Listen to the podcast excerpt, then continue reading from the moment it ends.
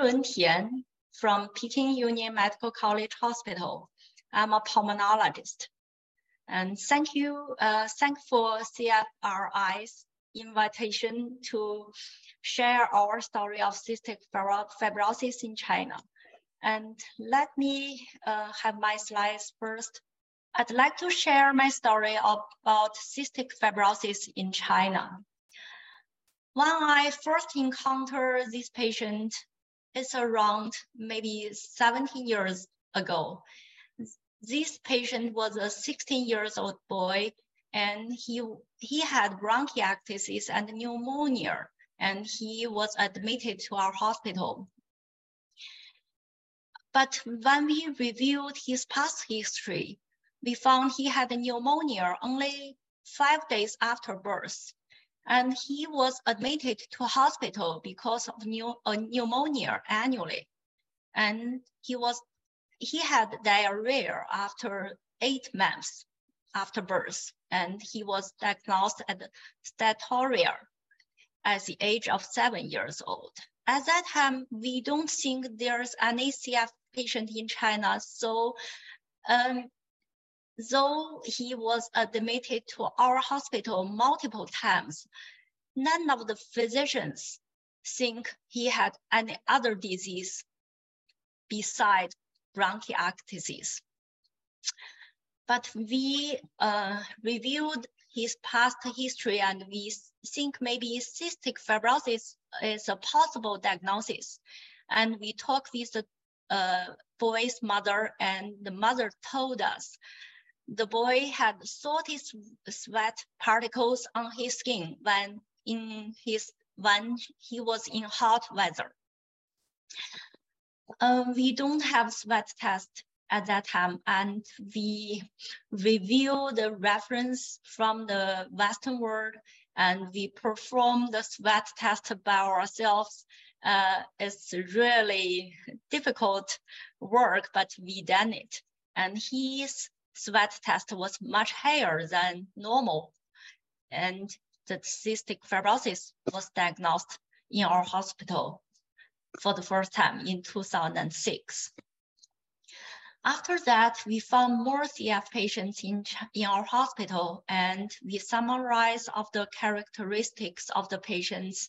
And I was invited by American uh, Thoracic Society in 2013 and we got the ATS China International Development Award at that time, and we had the poster discussion in the conference. And we summarize uh, the seven patients of CF in our hospital, and this paper was published in 2015 in Respirology. And we found there are some difference of the clinical symptoms from uh, of for our Chinese patients from that of Caucasians. Um, we don't have in uh, a lot of gastrointestinal symptoms in our Chinese patients, and ABPA is much common in our patients. It's interesting. And this paper was choiced by the Respirology as an editor's choice. And we found the genotype is much different from that of uh, in Chinese, from that of in, in Caucasians. And first, for the first time, we found G970D is the most common mutation in Chinese population, which was not found in Caucasians. We'd like to estimate the prevalence of CF in China. Uh, we reviewed all the published literature and found only 200 cases were reported. And there's no reported prevalence rates based on population survey. As we know, uh, CF is the most common um, inherited disease in Caucasians. But the prevalence in China is still very rare. We make some estimation of prevalence in China based on our health uh, database. And we found maybe the carrier is should be one to 127. And the mobility is maybe around one to 60, uh, 64,000. Another uh, estimation uh, from the Shanghai Center, they found a similar, a little bit less than our estimation, um, but both of the two estimation not include the large gene fragment deletion and the duplication events. So we think based on our based on our big, huge population in China, there should be more than 20,000 CF patients in China, we think. So we think CF is not as rare as we expected in China.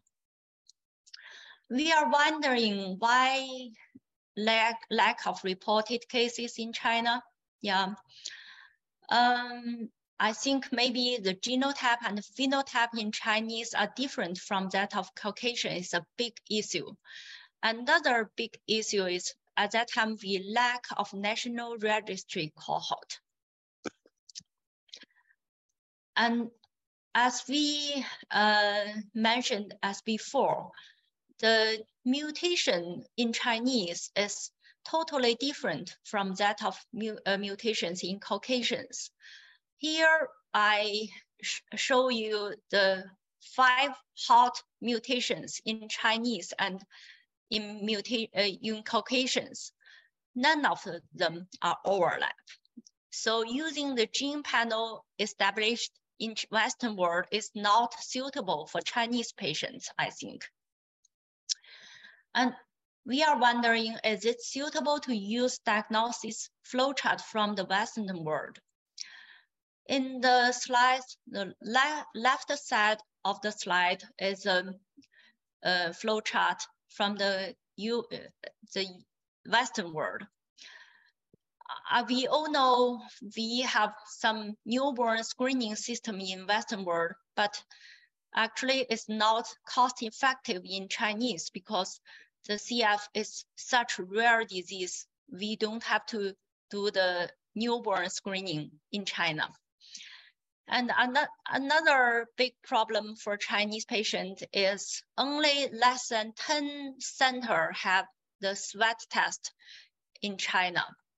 So some of the patients don't have the access to do the sweat test. We suggest such patient to can directly perform the CFTR gene test.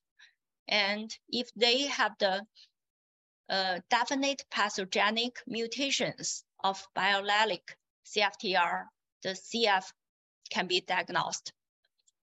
But we do suggest all the patients to perform the sweat test because it's a functional test and some of the mutations are different and it's difficult to tell it's likely pathogenic or pathogenic. Some of them are only UVS. So it's difficult to make the diagno diagnosis based on only for gene test in Chinese patient. So at that time, we would refer the CF patient, suspected CF patient to CF center to do the functional test in China. I'd like to introduce the CF history in China. The first cases were, was published in 1974. It was made by autopsy. And the first confirmed case by gene test is in 1995. And as I mentioned before, the first case diagnosed in our hospital is 2006. And after that, we are trying to use a sweat test to make the diagnosis. And right now we have the routine clinical pathway for CF diagnosis in our hospital. And Another two big events in Chinese CF patients history is we have the National Rare Disease Registry System in 2016. And after that, we collect more CF patients in the registry system. Right now, it's nearly 100 patients in the registry system. And another big event is China Rare Lung Disease Alliance was established in 2019. And we think we have more, more and more resources in the future. Last year, we uh, we are starting to write the Chinese experts consensus statement of diagnosis and treatment of cystic fibrosis in China. This is the first consensus statement in China. And it was published only two years, uh, two months ago. It's a newly publisher. And we raised 38 questions from our physicians, nurses, and also from our patients. And 38 experts involved in this statement. And we finally made some standardized consensus statement for CF in China. Here is our plan. We are trying to establish at least 10 CF center in China. And we are trying to make more cases diagnosed. Uh, our plan is 10,000, but it's a, I think it's a tough way to go. And to make the standardized diagnosis for CF in China, I think maybe sweat test machine is a very useful way to make the diagnosis. And we do need the CF machine, uh, sweat test machine donated. Yeah, that, that will be very helpful. And right now, we are conduct treatment research targeting the type of CFTR gene mutation specifically in Chinese. We have already have G965D knock-in mice, which is mimic G970D patients in Chinese type.